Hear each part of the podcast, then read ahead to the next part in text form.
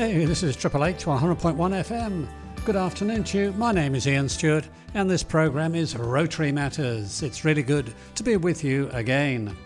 Now, the idea of this program is to put the spotlight onto some of the many worthy causes, the projects, and the people who make up a Rotary.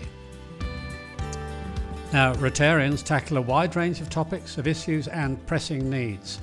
They do this willingly, voluntarily, and with exceptional outcomes. Now, one of the most pressing needs that we have right now across the world is to do something positive and lasting about climate change. Everybody all over the world is currently experiencing the changes, be it wildfires in France, record temperatures in the UK, or disastrous flooding in Australia. There are many opinions on what to do about climate change, some political, some scientific, some sensible, some unrealistic. Well, today we aren't going to come up with any answers, but we are going to foreshadow a webinar coming up in 10 days' time with the intriguing title of Join the Switch. Now, this seminar is on Tuesday, 6th of August at 6 o'clock, and it's free. The webinar is the brainchild of Jeremy Wright AM, who has just stepped down as District Governor for a large bunch of Rotary clubs on the south side of Sydney Harbour. Today we'll be meeting Jeremy to find out the scope of the webinar, who is presenting, and the angles that they're likely to take. It could be a big part of the solution to our climate crisis, and we can all be involved in making it a reality, so please stay tuned. But look, uh, just in case you're joining us for the first time, it's said that Rotarians dig wells from which they'll never drink, restore eyesight for those they'll never see, build houses in which they'll never live, vaccinate children they'll never meet, educate children they'll never know, feed hungry children regardless of colour, race, or politics. The, as I mentioned a moment ago, uh, we're talking today with Jeremy Wright, AM, about an upcoming seminar which he's organising. It's called Join the Switch. And I spoke with Jeremy um, just a few days ago by Zoom. Well, Jeremy Wright, very good to be talking with you again. You're no stranger to this program of Rotary Matters. Um, and we talk with you specifically about the Climate and Peace series of webinars that you have been masterminding. You've got another one coming up uh, in uh, 10 days or so, 2nd of August. Um, give us an idea, if you would, Jeremy, when did you begin these webinars and, and what topics have you addressed so far? Sure, Ian, thank you for your interest. Uh, we started these webinars uh, about two and a half years ago. Well, we started about two years ago, but the thought came into our mind about two and a half years ago, and then and then we're all uh, having to go into um, Zoom territory, and so we went from a, a potential seminar to ongoing quarterly webinars, which was great. And we knew Rotarians were concerned about the environment, concerned about climate change. So in the quarterly webinars we've had since uh, early 2020, uh, we've covered the potential impacts of climate change and, and, and broad subjects about how we might slow down uh, the change, how we might uh, reduce our emissions. Okay, and, and how does any of this align, Jeremy, with Rotary's main areas of focus? Well, look, it, it, it was very opportune because when we were planning it, we heard that Rotary International was going to introduce a major new area of focus being the environment and climate. And it has a number of other areas of focus, including, education and solving diseases, economic, economic support for um, disadvantaged countries, uh, water security, those sorts of areas. And it introduced the environment and climate formally on the 1st of July 2021, but we had word of it a year before. So it fits in very nicely with that whole focus, new focus for Rotary. Excellent. So, um, becoming a net zero community is the subject for your webinar coming up on the 2nd of August. Um, any specific reason for looking at that topic in particular? Look, I think two good reasons. Ian, one, one is because we wanted to get to how, how practically we can help reduce emissions in our own communities, how we can have uh, local communities uh, like the Northern Beaches, like Nowra, like Tamworth, uh, how those communities can become net zero by the actions of individuals like you and I.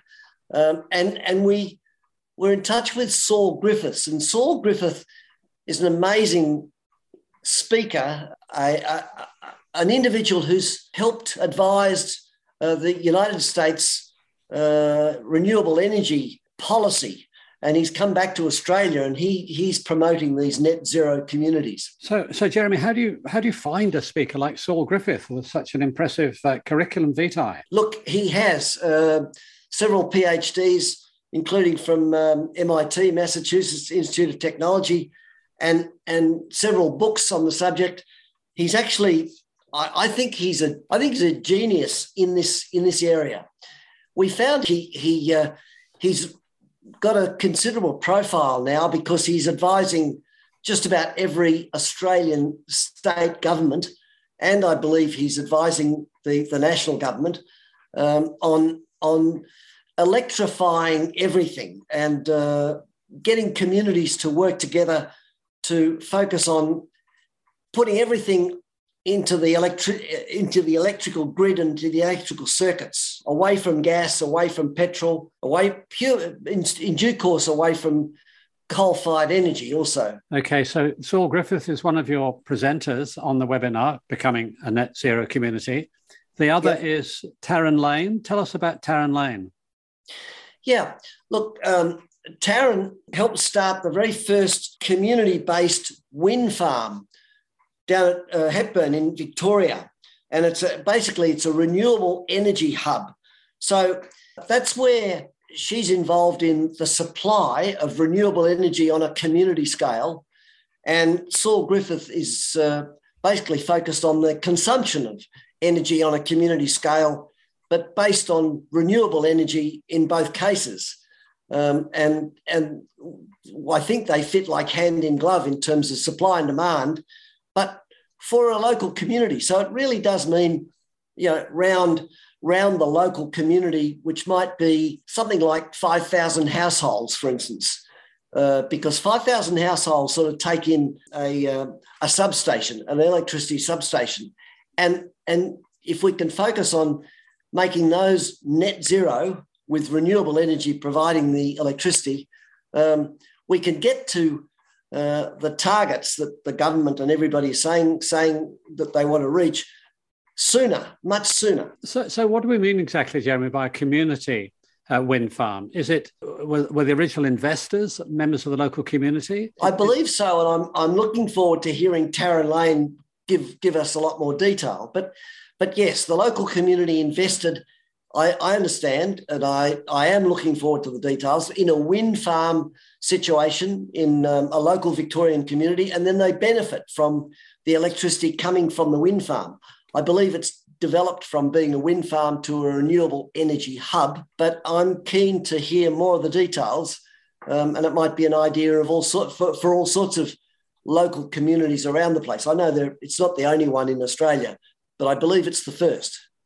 Sounds fascinating. Uh, Jeremy, the, the um, webinar is coming up on the 2nd of August. How will you measure the impact of this uh, webinar?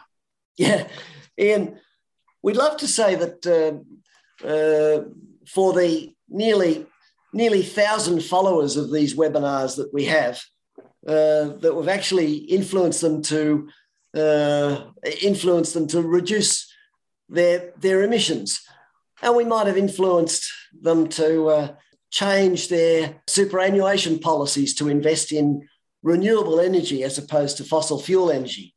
And maybe we've uh, influenced people to consider an electric car rather than a, a petrol driven car. But look, that's hard to measure.